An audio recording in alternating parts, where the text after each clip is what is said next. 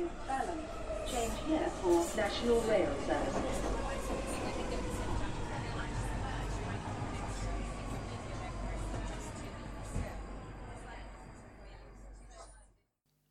Bine te-am regăsit în stația Londra. Eu sunt Manuel Cheța de la manuelcheța.com și tu asculti podcastul Un român în Londra. De data aceasta suntem la episodul numărul 113 pe care l-am denumit Serious as Cancer.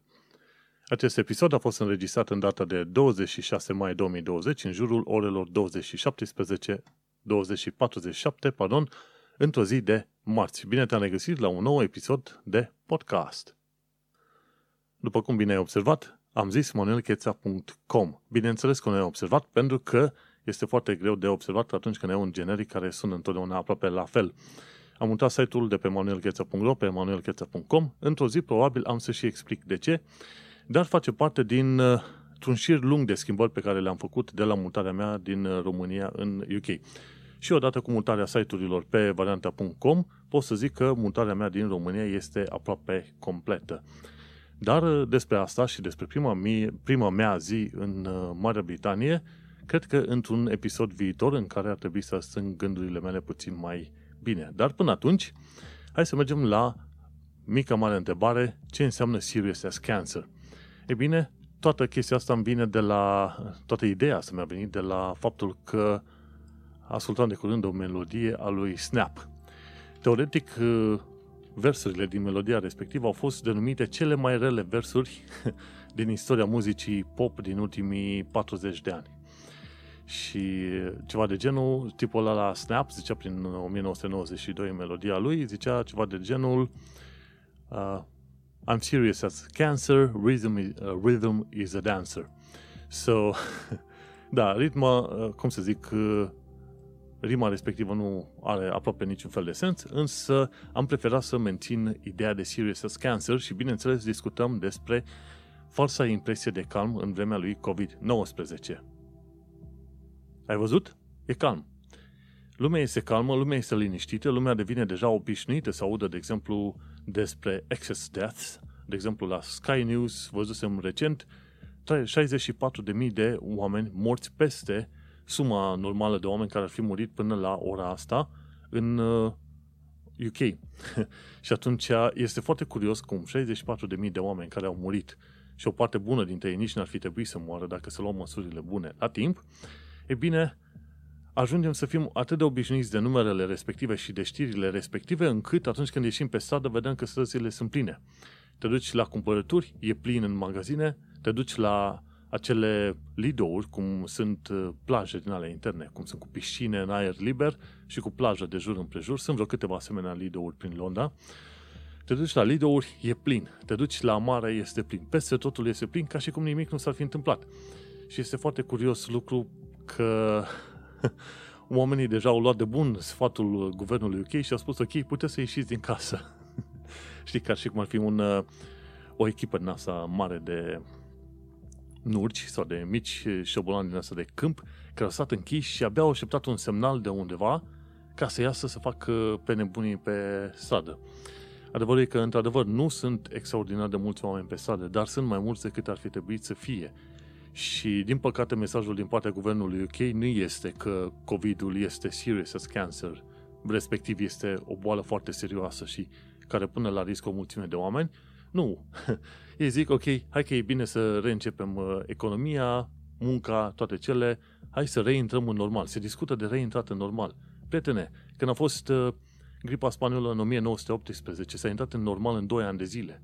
Ce normal vrei să reintri în, în uh, perioada asta? Probabil că suedezii își vor permite să, să fie în normal în șase luni, un an de zile, pentru că ei au mers pe tehnica aia de herd immunity, ceea ce vrea să facă UK-ul la început și probabil că o să fie puțin mai liniștiți, dar nu se știe, pentru că ei au mai, mult mai mulți oameni morți pe mie de locuitori decât uh, Norvegia, Finlanda și Danemarca, de exemplu. Dar în fine, este problema lor. Dar este cam greu să spui, în loc să spui stay at home, spui stay alert. Este un mesaj atât de ambigu și atât de idiotic încât uh, nu ajută pe nimeni. Ce înseamnă să, sta, să faci uh, stay alert? de parcă virusul ăsta, coronavirusul, ar fi un uh, individ în ăsta uh, foarte rău, care te, ascult, te așteaptă pe la colț de stradă să-ți dea în cap și, și zice stay alert. Dacă vezi coronavirusul, să fugi pentru că te prinde și te calcă în picioare. Prietene, coronavirusul are undeva între 50 și 100 de nanometri. Este de vreo, probabil de vreo 10 ori mai mare decât uh, vaporii de apă care găsești suspendați în aer în momentul de față. Nu poți să-l vezi. Dacă la un moment dat să nută cineva, sunt șanse ca acel coronavirus să rămână în aer o perioadă foarte scurtă de timp. Sau dacă cineva te scuipă în față sau să nută în direcția ta, poți să-l iei direct. Nu poți să spui stay alert. Cum să? Trece unul pe lângă tine, puf, a tras un sănut, fără să știe el, fără să-ți dai tu seama, pac, te-a lovit.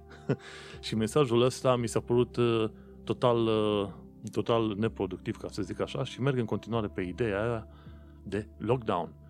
Ia coronavirusul în serios pe cum este cancerul.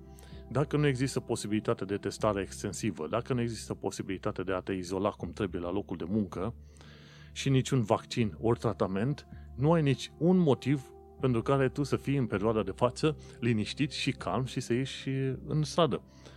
Tocmai de aceea, prefer să nu urmăresc sta, sfatul guvernului UK și al altor guverne, ci mai degrabă prefer să mă uit la informațiile și știrile pe care le avem legate de uh, medicamente, tratamente și vaccinuri. Când o să auzi că avem un vaccin și că este distribuit la, la scară largă, atunci poți să zici că devii mai puțin alert, ok? Că te poți calma, să mai ieși cu curaj în stradă după ce ai făcut totuși acel vaccin. Dar uh, nu suntem în situația aia. Și la muncă la noi am avut o ședință cu toate echipele și ziceau că din iunie vor uh, lucra cu un efectiv de 25% de oameni în birouri. Și le-am spus, oameni buni, eu mai devreme de iulie nici n-am să dau pe la birou. Bineînțeles, sunt uh, din categoria care își permite, dar în principiu, dacă îți permiți, ar fa- ai face bine să stai acasă tot anul. Și în principiu așa o să fac și eu. Am să fac o vizită de curtoazie prin iulie ca să văd cum este treaba pe trenuri, pe metrou și pe la muncă și am șanse mari să fiu foarte dezamăgit de numărul de oameni mari pe care o să-l văd și așa o să prefer să mă întorc acasă să stau în culcușul meu, poate până la anul. Crede-mă, până nu avem medicamente, până nu avem vaccinuri, până nu avem contact tracing cum trebuie, nu poți să, și testare, nu poți să crezi că ești în siguranță în momentul de față dacă ești afară din casă. Ține minte, serious as cancer. Când nu ai niciun fel de metodă de a lupta alta în afară de a sta izolat în casă, sincer, nu poți să te încrezi în niciun fel de sfat care spune să ieși afară din casă. Caută să ieși doar o dată sau de două ori pe săptămână, o dată? Nu, o dată sau de două ori pe lună, pardon, ca să-ți faci cumpărăturile și pe aia stai închis în casă cât de mult poți. Înțeleg, mulți nu pot și îmi pare rău pentru ei, dar uh, vorba aia. Când ai de ales între foame și moarte, vei alege, uh, foame și boală, pardon, vei alege boala, chiar dacă boala respectivă riscă să te bagi în spital și eventual să te omoare. Asta este legea naturii. Și eu aș face la fel și tu ai face la fel. În situația în care nu ai putea lucra de acasă, bineînțeles, te duce și lucrezi și stai între oameni și te riști, pentru că nu poți să stai ah, fără să-ți plătești facturile. Dar, pe cât de mult poți, evită contactul cu alți oameni, pentru că în momentul de față ești la risc, exact cum erai acum vreo două luni de zile. Apropo, idee de coronavirus și risc, ah, la un moment dat mi-am schimbat numele rețelei pe telefonul mobil, am un Wi-Fi hotspot, l-am schimbat în 5G COVID. Ar fi foarte bine ca la un moment dat să schimb înapoi în Wi-Fi-ul numele meu normal pentru Wi-Fi-ul din telefon, pentru că mi-ar fi teamă să mă trezesc la un moment dat cu vreo cărămidă dată prin geam din vari motive. Nu mai ziceam, în afară de riscurile normale de coronavirus, uh, risc să dai și de proști. Acum nu știu care risc este mai mare. Pune în balanță și hotărăște-te. În fine, să trecem mai departe. Și mai departe trecem la ideea că USR face o propunere foarte faină vrea ca pașaportul să fie considerat act de identitate ca în UK. Uh, și de când am așteptat o asemenea propunere? Uh, senatorul Radu Mihail a făcut o propunere, un proiect de lege prin care zice, băi, vrem ca pașaportul să fie egal cu buletinul. În România e actul de identitate, cum e buletinul, și fără buletin nu poți să faci niciun fel de semnare de act oficial nicăieri pe nimic. Dar în UK, de exemplu, dacă în UK nu au uh, acte de identitate. în mod propriu-zis. Nu primești un buletin cum se primește în uh, România. Au încercat, guvernul UK a încercat de mai multe ori în ultimele decenii să instaureze un regim din asta de documente de identitate, însă întreaga țară a, s-au pus unei asemenea măsuri și au spus nu este o intruziune prea mare a guvernului UK asupra vieții personale, nu vrem să umblăm cu o bucată de foaie după noi sau depinde ce ar fi. În schimb, în UK se consideră act de identitate permisul de conducere și pașaportul. Dacă ai unul dintre astea, se consideră că ai act de identitate. Și atunci, pe aceeași idee, Radu Mihail, senator USR, uh, a propus o lege prin care și pașaportul să fie considerat act de identitate, la fel ca în UK. Și mie mi se pare o idee foarte bună. Atâta timp cât tu creezi un document pe baza unui document oficial, ok, și acel document creat pe care l-ai făcut tu ar trebui să fie considerat la fel de bun ca originalul în uh, treburile pe care le faci tu. Mă gândesc că ideea asta cu pașaportul ar trebui să fie extinsă și la permisul de conducere. Prietene, dacă ai act de identitate, adică buletin, buletin, că nu se mai umblă cu buletine, se umblă cu cărți de identitate. Am prins, am prins, cred că am prins ideea de buletin, nu mă cu mult timp. Uh, ai carte de, carte de identitate, permis de conducere, pașaportul, bine, oricare dintre astea trei este considerat act de identitate. Și ar trebui să se facă treaba asta, pentru că, de exemplu, și aici e un sfat pentru oamenii care s-au gândit să-și facă pașaport cu reședință în străinătate. și ce se întâmplă? Dacă vrei să-ți faci pașaport cu reședință în străinătate, va trebui să-ți predai, permi, uh, cum îi zice, buletinul, ei buletinul ți-l anulează și îți consideră pașaportul respectiv cu reședință în străinătate, îți dă, îți dă un fel de pașaport special. Problema în toată afacerea asta care este? Este considerat act de identitate în străinătate, pentru că oricum uh, pașapoartele sunt considerate acte de identitate în țările normale, dar când vii cu pașaportul respectiv în România să-ți faci tot felul de acte, orice vrea tu să faci, nu ți le acceptă pentru că zice nu se poate fără, pe, fără buletin, fără carte de identitate. Și asta este modul în care uh, statul român, prin legile românești, te subminează în momentul în care tu vrei să faci pașaport cu reședință în sănătate. Așa că ai grijă foarte mare când vrei să faci asemenea prostie în momentul uh, de față.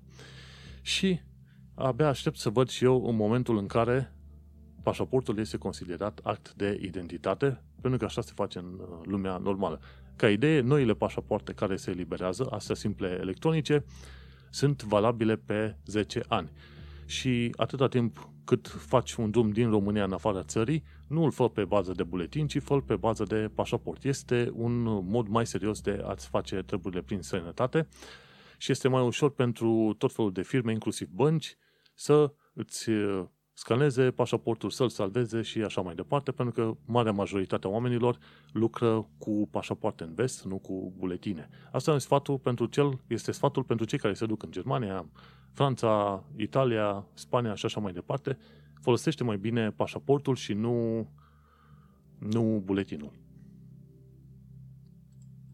Una dintre problemele legate de buletin este atunci când vrei să-ți faci aplicația pentru settle status cu, uh, prin intermediul buletinului. Dacă nu ai pașaportul, atunci tu va trebui să trimiți la home office buletinul ca să ți-l valideze și mai apoi să îți accepte aplicația pentru setter sau pre-setter status. Pentru setter status, da, într-adevăr, poți să aplici numai cu buletinul, cu buletinul cu condiția ca acel buletin să fie folosit și la locul de muncă, să fie folosit și la taxe și așa mai departe, ca să poată verifica în mod automat tot, tot felul de detalii, să facă un fel de cross-referencing, cum se zice. Și atunci procesul este mai dificil, însă se poate și așa. Motivul pentru care consulatul uh, român în Londra a avut o, o tonă de probleme acum uh, un an de zile chiar 2 ani de zile, a fost faptul că foarte mulți oameni își cereau să își schimbe pașapoartele pentru a aplica pentru settle status. De ce? Oamenii nu știau că pot aplica pentru settle status numai cu buletinul, de exemplu. Dar ca idee este mai bine să aplici prin uh, settle status cu pașaportul și să ai grijă ca detaliile tale să fie salvate la cele de pașaport, să fie salvate și în settle status și la home office și la locul de muncă, pentru să face verificările ceva mai ușor în UK. Nu uita, până una alta buletin, pașaportul bate buletinul în uh, tot felul de relații pe care vrei să le ai în uh, afara țării. Și legat de în afara țării. Cred că am vorbit prea rar despre viața în străinătate în ultima perioadă, am vorbit mai mult viața sub uh, imperiul coronavirusului și cât de mult ne stresează. Bine, eu încerc să văd părțile pozitive în tot felul de lucruri și asta sper eu că se vede în podcastul de față. Nu ai nevoie să afli din nou cât de nașpa este în perioada coronavirusului, ci ai nevoie să afli, de exemplu, că la un moment dat se va găsi o soluție, ceea ce este adevărat, și că în perioada asta, chiar dacă stai închis în casă sau suferi de pe urma coronavirusului, până la urmă te poți gândi mai bine la viață, să-ți reorientezi prioritățile și, bineînțeles, să vezi unde îți vei pune, depune tu efortul în viitor. Și am dat mai multe sfaturi practice de-a lungul timpului, însă ce este important este faptul că ar trebui să limitez discuțiile astea de coronavirus, cum am uh, limitat și discuțiile despre Brexit, care se întâmplă și probabil no deal Brexit, dar despre asta am discutat în trecut. Și vreau să ajung la partea în care vreau să discut despre viața în străinătate, în specific viața în uh, Londra. Am urmărit de curând un uh, vlog al unei românce, vreo 45 de minute, cam așa era uh, vlogul respectiv de lung, în care povestea despre diversele uh, lucruri bune și rele pe care le-a trăit ea în, uh, în Londra, în special în UK în general. Și ideea generală este că, chiar dacă a avut o viață grea, ea tot ar uh, fi venit în Londra, tot ar fi continuat, tot se bucură de faptul că a avut o școală și are un loc de muncă în Londra.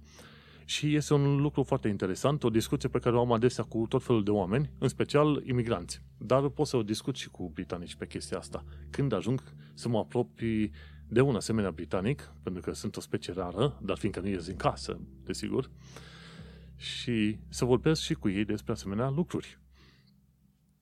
Adică, de ce li se pare Londra interesantă? De ce s-au mutat în Londra? Că sunt, asta zic pentru că sunt foarte mulți uh, Britanici care au venit din alte orașe s-au mutat în Londra și este de așteptat. Într-un oraș mare vrei întotdeauna să te duci pentru că acolo ai mai multe oportunități.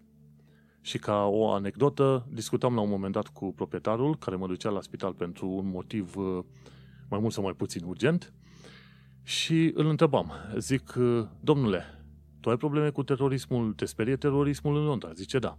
Te sperie faptul că pandemiile vor lovi întotdeauna în Londra? Da. Te sperie faptul că ai putea fi înjunghiat la un colț de stradă de către indivizi zogați? Da. Păi și atunci ce cauți în Londra? Păi zice, mă, chiar dacă sunt atât de multe probleme câte sunt descoperite în Londra, și Londra nu este un oraș curat, nu, în mod sigur nu este un oraș curat, e bine, oamenii, și eu la rândul meu, așa zice el, preferăm faptul că avem acces la oportunități. Și cred că dacă e să te uiți pe blogul meu, manuelcheța.com și cauți cuvântul oportunități, o să găsești faptul că Londra are oportunități în toate direcțiile posibile. Și este un lucru pe care mulți îl ignoră. Când aud știrile negative din străinătate, românii din țară se sperie enorm. Când au fost atacurile teroriste de pe London Bridge, 1, 2, nici nu mai știi câte, uh, oamenii în România erau terorizat, terorizați în așa mod încât ei n-ar fi ieșit din casă. În România, într-un loc în care nu, nu nici nu se discută de atacuri teroriste și în care cel mai mare și cel mai terorist lucru pe care îl poți întâlni pe stradă este să te înjure, jure unul de mama ta. Știi? Și totuși, oamenii erau extraordinar de speriați acolo. Pe când în Londra, nu. Oamenii erau uh, uh, liniștiți. De ce? Pentru că au acceptat o situație în care, fiind într-un oraș de un interes atât de mare, fiind practic pe unul dintre vârfurile planetei, dacă vrei să spui așa, întotdeauna vor fi lucruri la superlativ. Vor fi atrași de către oportunități extraordinar de mari, dar în oportunitățile astea extraordinar de mari înseamnă că vor veni și alți oameni care vor să facă alte tipuri de oportunități, să zicem, chestiuni negative. Și asta este. Oamenii au ajuns să înțeleagă și să accepte ideea asta. Fiecare oraș mare de pe planeta asta are anumite probleme cu infracționalitate, cu risc de pandemii, cu terorism și ce vrei tu mai departe. Dar adevărul este că oamenii rezistă în continuare, stau în locurile respective, își fac o viață Și continuă, în ciuda tuturor uh, lucrurilor uh, negative care se întâmplă în orașul uh, respectiv. Așadar, când mai auzi tot felul de știri negative, gândește-te că pe partea cealaltă sunt o mulțime de oameni faini care stau în Londra și își fac viața aici, care construiesc o societate puternică, care la rândul lor au venit foarte hotărâți din țările lor să lucreze, să creeze, să participe la societatea asta într-un mod sau în uh, altul. Cum a venit eu, cum a venit uh, partenera mea și așa mai departe. Și uite-te cum, în modul ăsta, Londra este o sumă de lucruri și bune și rele, din care reiese faptul că ai un trandafir. Cred că ar fi, trandafirul ar fi o imagine foarte potrivită pentru tot felul de orașe moderne. Au trandafiri au petale frumoase și așa mai departe, în schimb au și spini. Și asta este, să zicem, o metaforă pentru orice oraș mare și important din lume. Și legat de Londra, am spus, nu am vorbit suficient de mult și ar trebui să vorbesc mai mult despre Londra și despre ceea ce poți găsi în Londra. Tocmai de aceea m-am hotărât să notez câteva chestiuni faine din Londra. De exemplu, dacă te duci în Crystal Palace, o să găsești acolo niște dinozauri făcuți din uh, lut, mi se pare, din lut și piatră. Au fost făcuți undeva pe la 1850 sau ceva de genul ăsta. Și în Crystal Palace găsești megalozaurii făcuți din 1850 și au mărimi uh, aproape naturale, ca să zic așa. Și am fost pe acolo, am făcut câteva uh, poze acum câteva luni de zile. Crystal Palace oricum este un parc extraordinar de mare pe care nu trebuie să-l ratezi. Adevărul este că niciun parc din Londra nu trebuie să-l ratezi, dar în special pe ăsta, pentru că are acei dinozauri făcuți undeva într-un colț de, într-un colț de parc. Și este foarte interesant să vezi așa ceva. La Crystal Palace, tot prin 1800 și ceva, prin 1880, mi se pare că a fost uh, prima clădire din sticlă și fier, sticlă și oțel, pardon, un fel de expoziție extraordinar de mare, am și uitat numele ei, care a fost la Crystal Palace și mi se pare că după aia a fost mutată la Hyde Park pentru un timp și pe aia la revedere. Un lucru interesant cel mai vezi în Londra când te plimbi de colo-colo, vezi mașini din anii 40, încă întreținute. Urmăresc uh, pe contul de Twitter A Lady in London și pe acel cont de Twitter ea mai dă share la tot fel de chestii descoperite în Londra. Și uite, mașini din anii 40 care sunt foarte bine întreținute și pe care oamenii le folosesc în continuare. În afară de mașini super puternice și tunate și ce vrei tu, uite-te că vezi și mașini din asta din anii 40 și erau chiar mașini enorm de mari. Dacă să te uiți după normele de, de acum, alea sunt chiar mașini foarte, foarte mari. Un alt lucru fain care îl poți găsi în Londra sau ceva legat de Londra este contul de YouTube, de YouTube, de Twitter, numit Ian Visits. Adică Ian sau Ion vizitează. El dă share la tot felul de imagini cu Londra în perioada mai veche. De exemplu, Blackfriars Bridge, podul Blackfriars, în perioada în care erau oamenile, oamenii cu căruțele și cu tramvaiele alea pe motorină, în vremurile vechi și de demult. Și este foarte interesant de văzut cum o parte din arhitectura vremurilor de atunci, adică 1850-1820, a rămas până în ziua de astăzi. Anumite lucruri s-au mai schimbat, bineînțeles, dar e interesant să trăiești într-un oraș ca Londra, un oraș care are o istorie de 2000 de ani, probabil o istorie mai lungă decât majoritatea țărilor de pe planeta asta. Și este foarte interesant să vezi și poze din vremurile vechi. Adevărul e că odată ce te muți într-un alt loc, descoperi un interes aparte pentru locul respectiv și, bineînțeles, și pentru istoria lucrurilor și locurilor de acolo, plus, uitându-te și fiind interesat de locurile din Londra și de istoria Londrei, ajungi să fii puțin pasionat și de originele tale. Ok, vin din România. Care e startul pe care l-am avut? De ce sunt românii români? Cum a ajuns societatea noastră în punctul de față? Cum am reușit noi să supraviețuim multor valuri de dominație și așa mai departe? Și este un cum e zice, humbling, este o experiență care te face să devii puțin mai umil. Nu te duci cu pieptul înainte să spui că eu sunt român și că sunt cel mai deștept, dar nici nu desconsideri românii, să spui că românii sunt cei mai proști, cei mai hoți, nu, nu, nu. cauți să ai un echilibru, o părere, un balans, în așa fel încât să zici, ok, apreciez și înțeleg de ce am plecat din țară și înțeleg lucrurile și bune și rele. Pentru că mai devreme sau mai târziu trebuie să ajungi la un echilibru, să accepti chestia asta și să mergi mai departe. Vei avea copii și ultimul lucru pe care vrei să-l faci este să renegi originele tale. Copiii tăi vor trebui să știe limba română, cât de cât obiceiurile românești, să înțeleagă de ce ai plecat din țară și de ce nu vrei să te mai întorci, bineînțeles, însă e bine să fie pachetul complet, pentru că mai devreme sau mai târziu trebuie să te împaci cu tine. Și plecând din țară și înțelegând viața în Londra și lucrurile istorice și interesante ale Londrei, vei ajunge să te înțelegi și pe tine și, bineînțeles, și țara din care provii tu. Apropo de înțeles, uite Shakespeare's Globe. Este o chestie foarte interesantă. În South Bank s-a construit o replică aproape identică a teatrului în care Shakespeare își prezenta de fapt, lucrările lui Shakespeare erau prezentate în mod original de către actorii, de către actorii de teatru din 1600 și ceva, 1600 toamna. Și ei au reconstruit uh, acel teatru în specificațiile originale, cu pământ și cu lemn și cu ce vrei tu mai departe. Odată a trebuit să mă duc să ascult și eu ceva ce au făcut oamenii aia și m-a interesat să citesc câte ceva de Shakespeare, adică creat și scris de Shakespeare, pentru că a avut un rol extraordinar de mare în formarea limbii engleze. Nu uita, când ai timp, du-te pe South Bank și vizitează Shakespeare's Globe. Și încă o chestie pe care vreau să mai pomenesc legată de Londra și de ce este mișto să fii în Londra, este faptul că din loc în loc vei vedea că se fac filmări. Și la un moment dat s-a făcut uh, o filmare folosindu-se un fel de uh, superjet pentru apă, numit Thunderbird 4.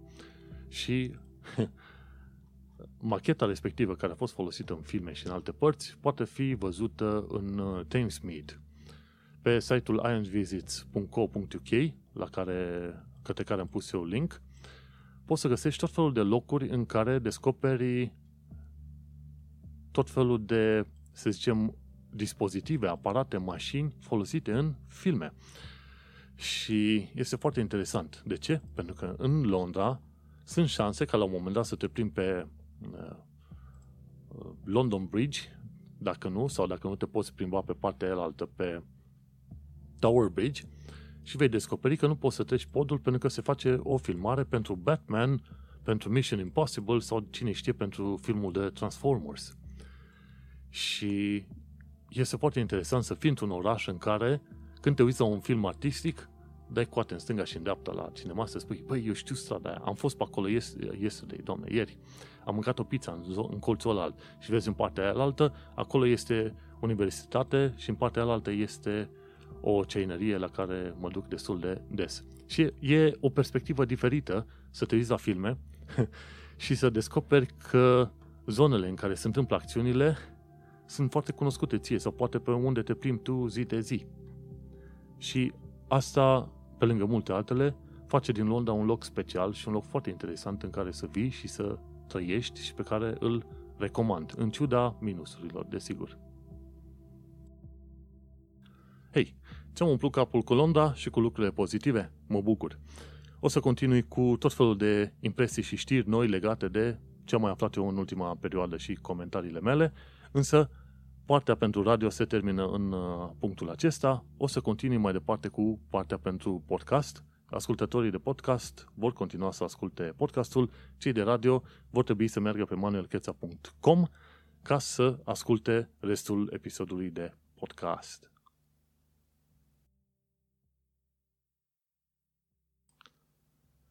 Și așa cum am uitat aproape de fiecare dată, acest uh, podcast este parte a Think Digital Podcast Network.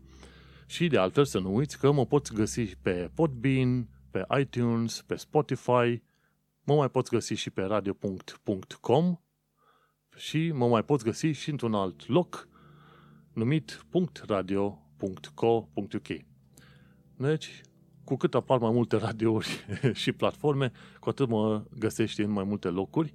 De ce nu?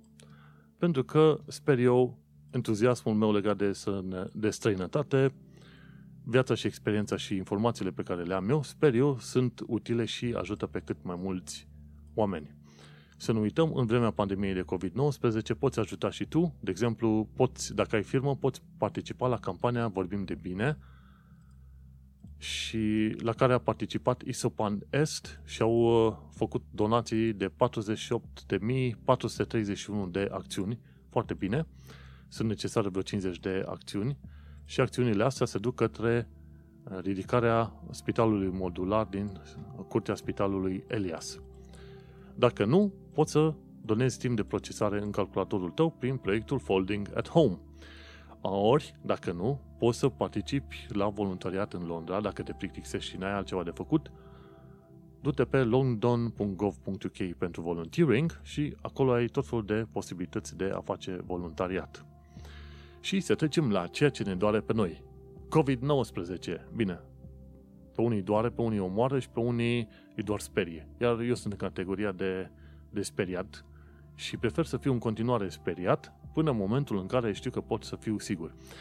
Gândește-te că și atunci când se fac uh, uh, computere noi, jocuri noi și așa mai departe, aproape niciodată nu mă duc să iau prima serie, de exemplu telefon sau altceva. Aștept ca să treacă prin prima serie de, de oameni care îl folosesc, după care vor fi, să zicem, lucrurile îmbunătățite. Tocmai de aceea, eu stau în casă, aștept ca boala să treacă prin foarte mulți oameni, ca mai apoi să pot să ies și eu liniștit din uh, casă, dar uh, doar în situația în care, bineînțeles, vor exista anumite tratamente sau metode de a lupta. Pentru că în momentul de față COVID-19 are doar uh, tot felul de tratamente din asta paliative. Paliative legat în special de moarte. Dar acum să sperăm că nu. La un moment dat zicea cineva într-un articol, măi, hai să nu mai spunem oamenilor că ne întâlnim dincolo de coronavirus. Ei bine, eu continui să zic treaba asta pentru că este un eveniment major și sper să ne întâlnim cu toți ascultătorii dincolo de coronavirus, moment în care îți urez și ție sănătate și sperăm că se rezolvă cât mai repede, dar să continuăm. Uite, NHS face, a făcut niște filme informative legate de folosirea măștii de protecție. Și zice, masca de protecție este utilă doar în interiorul magazinelor și în transportul public și în special îi ajută pe alții de tine. Dacă cineva să nu te înjur, nu te protejează. Măștile alea nu te protejează de oamenii din jur care strănută și îi îmbolnăvesc pe ceilalți. Măștile sunt în principiu folosite ca tu să nu infectezi pe altcineva din jurul tău, dar NC spune că ar trebui să folosești masca de protecție doar în magazine și în uh, transport public, acolo unde ești prea mult în contact cu oamenii. Ești prea aproape de oameni. Ei numesc asta în genere distanțare socială, dar nu, este distanțare fizică. Sociale înseamnă total altceva. Dar când ești la sport sau la plimbare prin oraș, nu este nevoie să ai uh, acea mască pe față. O poți ții sub bărbie, ține sub bărbie sau așa mai departe. Mergem mai departe. Un lucru pe care l-am aflat de curând este faptul că pandemiile au forțat oamenii să construiască locuințele într-un anumit fel. Și nu mi-am dat seama, dar adevărul este că diversele moduri în care bolile ne pot omorâ au dus la construcția caselor într-un anumit fel. Gândește-te de ce, de, de exemplu, wc pe care le folosim în case nu sunt din lemn. Gândește-te de ce tot felul de lucruri din baie nu sunt din lemn. Ei bine, pentru că tot felul de bacterii, ciuperci și boli se pot ascunde în uh, acele structuri din lemn. Tocmai de aceea, oamenii au preferat să construiască băile și bucătăriile din tot felul de materiale care nu pot fi infectate ușor de-a lungul timpului. Sticlă, piatră, ce mai e, faianță, gresie și așa mai departe, făcute din materiale foarte fine, care să fie ușor de curățat și ușor de dezinfectat la nevoie. Și uite-te că diversele pandemii prin care au trecut oamenii au dus la reinventarea caselor. Și e un lucru foarte bun. Tot legat de pandemii, uite-te că am aflat de curând că Newton, tot în vremea unei pandemii, a făcut descoperiri matematice importante legate de calculul integral. Gândește-te, omul avea doar 23 de ani la vremea respectivă. Când a avut loc marea plagă, marea plagă sau marea uh, plagă bubonică, mi se pare, ce a fost în Londra din 1906, 1665 până în 66, Newton a fost uh, trimis din Londra la casa lui nu știu unde și la vârsta de 23 de ani a făcut niște descoperiri matematice foarte importante. Interesant lucru, el încă de pe atunci era mare fan al ocultismului și spre finalul vieții intrase în tot fel de chestii, studii din astea oculte cât mai ciudățele. Dar uh, important e că până la urmă a făcut niște chestiuni foarte bune în domeniul matematicii și ale științelor naturii. Și cum a fost, de exemplu, mergem mai departe la altă pandemie, cum a fost gripa spaniolă din 1918. Ei bine, a fost, a fost foarte urâtă și a fost numită gripă spaniolă pentru că prin 1918 Spania era țară neutră și atunci presa nu era blocată în a transmite știri reale și așa mai departe. Cum, e, cum avea loc război în stânga și în dreapta, în perioada respectivă, fiind primul război mondial, ziarele nu aveau voie să comunice faptul că există o pandemie, că există o boală generalizată, nici în SUA, nici în UK și nici în Rusia.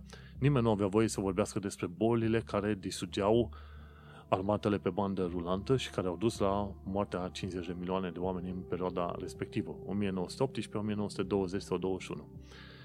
Ei bine, dar Spania avea voie să vorbească pe tema asta pentru că nu era în război. Și tocmai de aceea a ajuns numele de gripă spaniolă. Dar, de fapt, nu. Spaniolii au vorbit din plin pe subiectul ăsta, dar boala în sine a și-a avut începutul sau originea prin SUA pe undeva. Un lucru foarte interesant pe care l-am aflat totuși de curând acum legat de coronavirus, am aflat că Departamentul de Sănătate, de, nu DHS, Department of Homeland Security, Departamentul de Apărare Națională sau ceva de genul ăsta din SUA, au început, a început să facă un fel de comunicate către tot felul de firme care se ocupă de infrastructura de comunicație și le-au spus, băi, vedeți că sunt foarte mulți conspiraționiști care sunt pregătiți să distrugă turnurile de comunicații, care nici măcar n-au 5G. Așa cum în UK uh, au fost uh, zeci de turnuri atacate, mi se pare vreo 5 au fost uh, uh, arse, pur și simplu, ei bine, se pare că chestia asta pornește și în uh, SUA. De ce? Pentru că prostia este contagioasă, la fel cum este și cascatul la oameni sau uh, sănutul la urangutani, ei bine, și prostia tot la oameni este contagioasă. Și americanii deja se pregătesc să pună pază în foarte multe locuri pentru că conspiraționiștii n-au altceva mai bun de făcut decât să fie proști în continuare. Bineînțeles, e o supra-simplificare, pentru că, de exemplu, cineva care crede în conspirație este, pe de o altă parte, și un om uh, religios. Și este cam greu să spui unui om religios faptul că este prost. Oamenii ajung și cred în religie nu pentru că sunt proști, pentru că au anumite sentimente, credințe, orientări și așa mai departe. Dar de aia zic, este o suprasimplificare a conspiraționiștilor să spui că sunt proști. Nu, ci au niște credințe în alea care n-au nici, niciun fel de a face cu realitatea. Dar uite că au efecte devastatoare pentru um, infrastructura de comunicații, dacă sunt lăsați să-și facă de cap. Un lucru interesant, și schimbăm uh, nota în momentul de față, este că se discută despre etica unei abordări în care se face control Controlled Human Infection. Practic, uh, deja se discută de tot felul de teste care se pot face pe oameni, în care oamenii să fie în mod direct infectați cu coronavirus. Și atunci uh, s-a discutat pe etica asta, despre etica unei asemenea abordări și în principiu ideea generală este că este etic și ok din punct de vedere al societății ca anumiți oameni să se înscrie în programe în care ei sunt infectați în mod direct cu coronavirus, să se testeze răspunsul pentru a se găsi niște medicamente și, bineînțeles, antidot și, bineînțeles, un uh, vaccin pentru boala respectivă. Din punct de vedere personal, mie mi se pare o idee bună. Cel puțin uh, modul în care în vest se fac asemenea CHI, Controlled Human Infection, cum se fac aceste teste, este într-un, este într-un mod uman, totul este pe față, explică omului care sunt riscurile și toate cele, este omul susținut pe, ba- pe bandă rulantă, nu se ascund informații și abordări și așa mai departe. asemenea infectări controlate, nu știu dacă se, s-ar face într-un mod deschis și transparent, cum se uh, în țări ca Rusia sau China.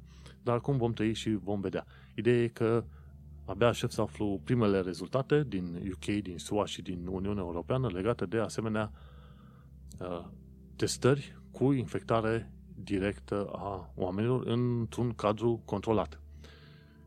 Uh, s-a discutat, este etic, se va întâmpla, sunt curios să văd care va fi rezultatul. Bineînțeles, riscul este moartea, dar gândește-te că vor fi o mulțime de oameni care ar fi gata să spună nu mă interesează dacă eu voi muri, eu chiar vreau să mă duc să particip în testul ăsta și într-un fel sau în altul să ajut la crearea unui nou medicament.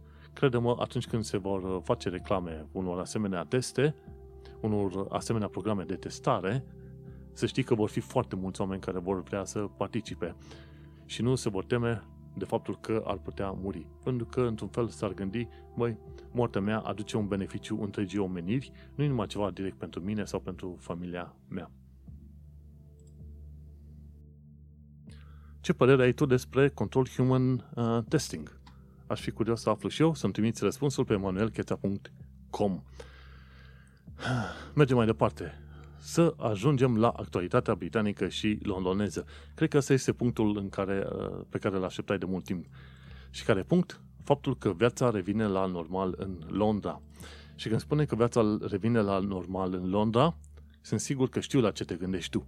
Ieșit în puburi, mers la plimbare, mers în magazine, întâlnit cu prieteni, parcuri, ce vrei tu. Ei bine, mai există și un alt normal în Londra și uh, un lucru de care probabil nu ți era dor, dar care se întâmplă, drive-by shootings, înjunghieri și femei în politică suferind abuzuri pe social media. Ăsta este un alt normal în Londra. Și atunci stai să te gândești. Când toată lumea era închisă în casă, era cam greu să iasă afară să facă drive-by shooting. Dacă nu știi ce înseamnă aia, drive-by shooting înseamnă că trece cineva cu mașina prin zona ta și, și în timp ce e în trecere, te împușcă cu pistolul, pop, pop, pop. Au avut uh, tot felul de asemenea uh, situații din astea și de cele mai multe ori când au loc drive-by shootings, ajung să moară oamenii nevinovați. Cred că din tot felul de cazuri, poate doar unul din asemenea atacuri, din, din 10 atacuri în ultimii 2 ani de zile, într-adevăr au uh, nimerit uh, ținta care trebuia să fie nimerit, adică omul pe care vreau să-l omoare ăștia. În principiu este vorba de drug dealer care se ceartă cu alți drug dealeri și atunci se duc într-o zonă și gata, hai să-l prindem pe ăla să-l împușcăm. Da, la un moment dat, cum împușcă ei ca proștii din mașină, ajung să nimerească să omoare oameni nevinovați pe stradă. Cum a fost o tipă venită din Liban, mi se pare, de 19 ani, care a murit nevinovată și mi se pare că vreo 13 oameni au fost arestați pe chestia asta și vor fi băgați la închisoare. Înjunghieri. Știi foarte bine, tot cele mai multe cazuri, tot în, între uh, drug dealers se întâmplă treaba asta, mai rar în caz de tâlhării. Tâlhăriile sunt ceva mai jos. Cele mai multe înjunghieri se întâmplă din cauza faptului că se bat pe teritorii ăștia. Ci că există vreo 200 de găști de cartier prin Londra. Și majoritatea, bineînțeles, sunt uh, în jurul blocurilor locuințelor uh, sociale. Tocmai de aceea, cât de mult pot, o să-mi caut locuri de locuit și de cumpărat o casă undeva, cât mai departe de blocurile sociale. Chiar am vorbit cu fiul uh, proprietarului și și cu el și am întrebat cum a fost viața voastră în uh, blocuri sociale. Și proprietarul a avut doar un uh, scandal la un moment dat cu un vecin, dar cam atâta în câțiva ani de zile cât au stat acolo. Dar băiatul, pentru că a fost mai des afară, a văzut mai multe chestiuni. Una dintre chestiuni a fost, la un moment dat, un individ a venit cu un shotgun, cu o pușcă din aia, cu biluțe, cu ce mai sunt, și să-l împuște pe cineva pe un loc de joacă. La, un, la alt moment, a venit cineva și a înjunghiat-o pe o fată cu cuțitul și alte chestii. Deci au fost mai multe evenimente în lungul anilor care se petreceau în blocurile alea sociale și vorbim de zone centrale, cum e zona Knightsbridge, undeva pe acolo, în vestul Londrei, nu oricum, știi? Și mai departe ajungem la un punct mai puțin uh, discutat, este faptul că femeile din politică, inclusiv în UK, sunt uh, ținta abuzurilor pe social media. Un lucru interesant de știut pe Londra, de exemplu, este că dacă eviți zonele alea, cartierele mai rele, în principiu, ca femeie te poți duce și ești liniștită, nimeni nu, fac, nu te fluieră, nu te claxonează, nu, nu încearcă să se dea la tine și așa mai departe. Și, în genere, femeile din, dacă vin din România, se vor simți mai apreciate și mai ok în Londra decât în, în alte părți. Dar, în schimb, uite, când intri în centrul atenției pe, în politică și în UK, femeile suferă abuzuri și e o chestie care, bineînțeles, trebuie știută și înțeleasă, pentru că m-aș fi așteptat ca asemenea lucruri să nu se întâmple în UK. Dar uite că se întâmplă. Mergem mai departe. La actualitatea britanică, în ultima perioadă a fost o ceartă foarte mare despre, legată de Dominic Cummings. Dominic Cummings, om care a fost orchestratorul Brexitului și care a fost strategul Brexitului pentru Boris Johnson și tot om care nu a respectat regula de distanțare fizică și a plecat din Londra, a mers vreo 400 și ceva de kilometri mai la nord să se ducă la neamurile lui pe acolo ceva. În fine, în momente în care oamenii n-aveau să, voie să meargă la spital să-și vadă rudele care mureau, sau la mormântări, sau n-au putut face căsătorii, sau să-și verifice rudele sau copiii, ei bine, o țară întreagă a stat închisă în casă din, și a suferit pe bandă rulantă, pe când Dominic Cummings ăsta a crezut că poate să facă ce vrea și s-a dus sute de kilometri în afara Londrei, timp în care o tonă de oameni au și primit amendă pentru că au ieșit din Londra. Și acum este în perioada asta o ceartă foarte mare și arată faptul că nici Boris Johnson, nici Dominic Cummings nu sunt foarte, ei, foarte tare interesați de, de oameni în genere, ci mai mult de părerile lor. Tocmai de aceea și guvernul UK se ceartă pe Twitter cu jurnaliștii în ultima perioadă. Faptul că guvernul UK este o glumă foarte proastă în momentul de față. Să nu uităm că va, va urma și un inquiry în viitor legat de modul în care guvernul UK și-a făcut treaba legat de coronavirus și așa mai departe bănuiala mea și părerea mea strict personală este faptul că Boris Johnson știa de raportul ăla de care a aflat și The Guardian legat de faptul că coronavirusul va lovi UK-ul în viitor. Știa, dar fiind decembrie a preferat să se ocupe de alegeri și să nu facă niciun fel de pregătiri legate de, de pandemie. Dar asta e doar părerea mea. S-ar putea să fie adevărat, s-ar putea să nu fie adevărat, dar la cât de mincinos este omul, hm, nu știi niciodată. O veste parțial bună este că în curând ne vom putea testa de COVID-19. Cu un bețigaș în ăla, iei saliva din gură și trimiți la ei și probabil într-o zi, două sau poate chiar o săptămână s-ar putea să primești răspunsul înapoi. Dar adevărul e că este parțial inutil pentru că testul respectiv îl vom putea da noi oamenii normali abia peste câteva săptămâni și chiar dacă îți vine că e negativ în momentul de față, este suficient să te duci la magazin, să te infecteze cineva, să te întorci. Ce vei face? Vei face testul din nou? Și aici este o mică mare problemă în toată afacerea asta. Până nu se face test pe bandă rulantă, stradă cu stradă, o cartier cu cartier, va fi foarte greu să-ți dai seama dacă ești bolnav sau nu. Și o altă veste uh, bună, uite, am câteva vești bune. Încă se angajează în UK, se angajează pe software, la supermarketuri, în uh, fabrici și ca mic secret de angajare, nu uita întotdeauna când trimiți CV-ul să ai și un cover letter. Dar de cele mai multe ori uh, e suficient să puți CV-ul tău în, pe Monster UK, pe Indeed.uk, pe Read.co.uk și pe site-urile astea o să pui CV-ul tău, care nu trebuie să fie mai lung de o singură pagină, și pui și cover letter, care ar trebui să fie de jumătate de pagină. Și dacă le pui pe astea două, tot felul de agenții de recrutare te vor căuta pe tine, ele pe tine, nu tu pe ele. Deci, se, se angajează în perioada asta fără nicio problemă. Mergem mai departe. Uite, am aflat că săptămâna asta la altă, trecută, Solitaire, jocul Solitaire a ajuns la vârsta de 30 de ani de zile și l-am jucat de vreo câteva ori, foarte interesant jocul. Și un alt joc foarte fain, Pac-Man, a ajuns la vârsta de 40 de ani de zile. E, când am jucat Pac-Man pe, tel- pe televizor în urmă cu vreo 30 de ani de zile a fost foarte interesant. Super Mario, Pac-Man, împușcătura vânătoarea de rațe și așa mai departe, foarte interesant. Solitaire la 30 de ani și Pac-Man a ajuns la 40 de ani. Și încă o lege foarte bună, de curând, o idee și o lege și o veste foarte bună este legată de, de, de donările de organe. Până de curând, până săptămâna trecută, dacă era vorba să donezi organe, trebuia să faci, familia ta trebuia să-și dea acordul sau tu trebuia să anunți din timpul vieții tale să spui, domnule, în caz de accident mortal, eu vreau ca organele mele să fie donate. Noua lege a donărilor de organe din UK schimbă puțin uh, tactica și spune dacă tu nu ai opt-out, adică tu nu ai trimis o notificare că nu vrei ca organele tale să fie donate, e bine atunci, by default, odată ce mori, tu vei fi și donator de organe. Și ceea ce mi se pare o chestie foarte bună în UK. E, e bună pentru UK, poate nu, nu la fel de bună pentru China sau alte locuri în care sunt state din astea care au o, o mare problemă cu drepturile omului.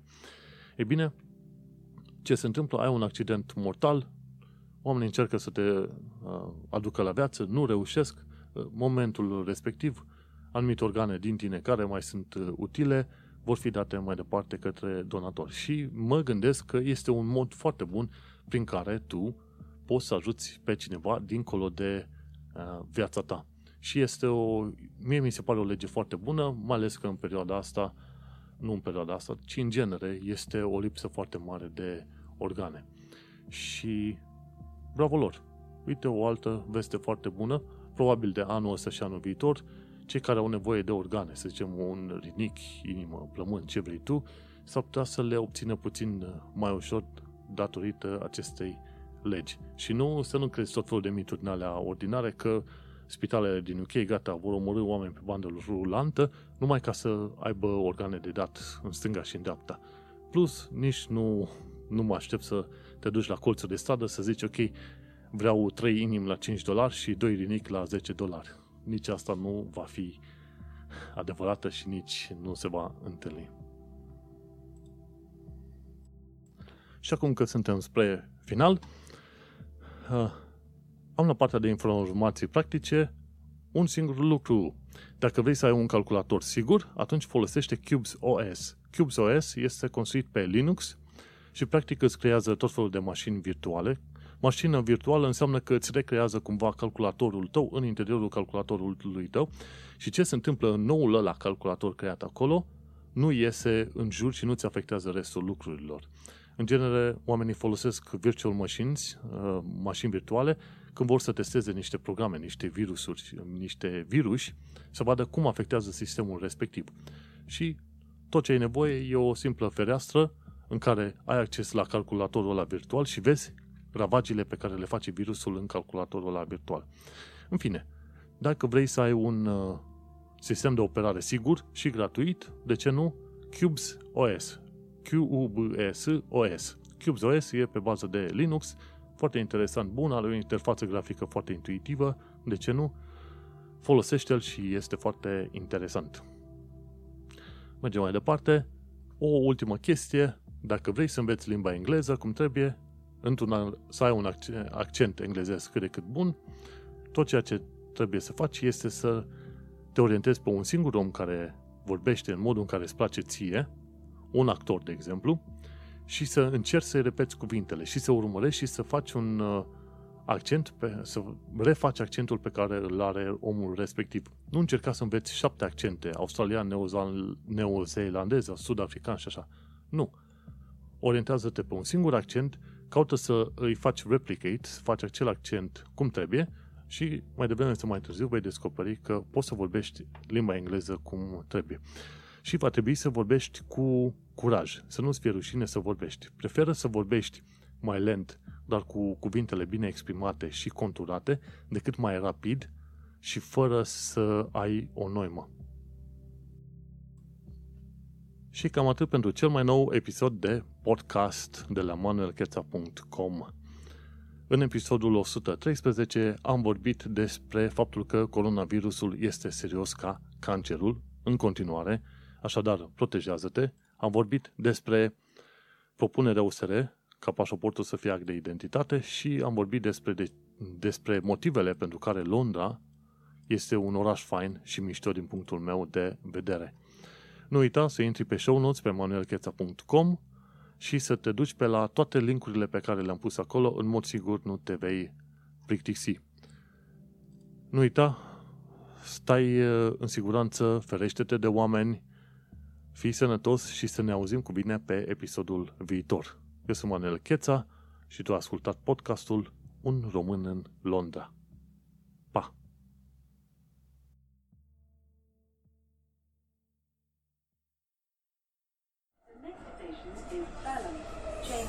National Rail Services.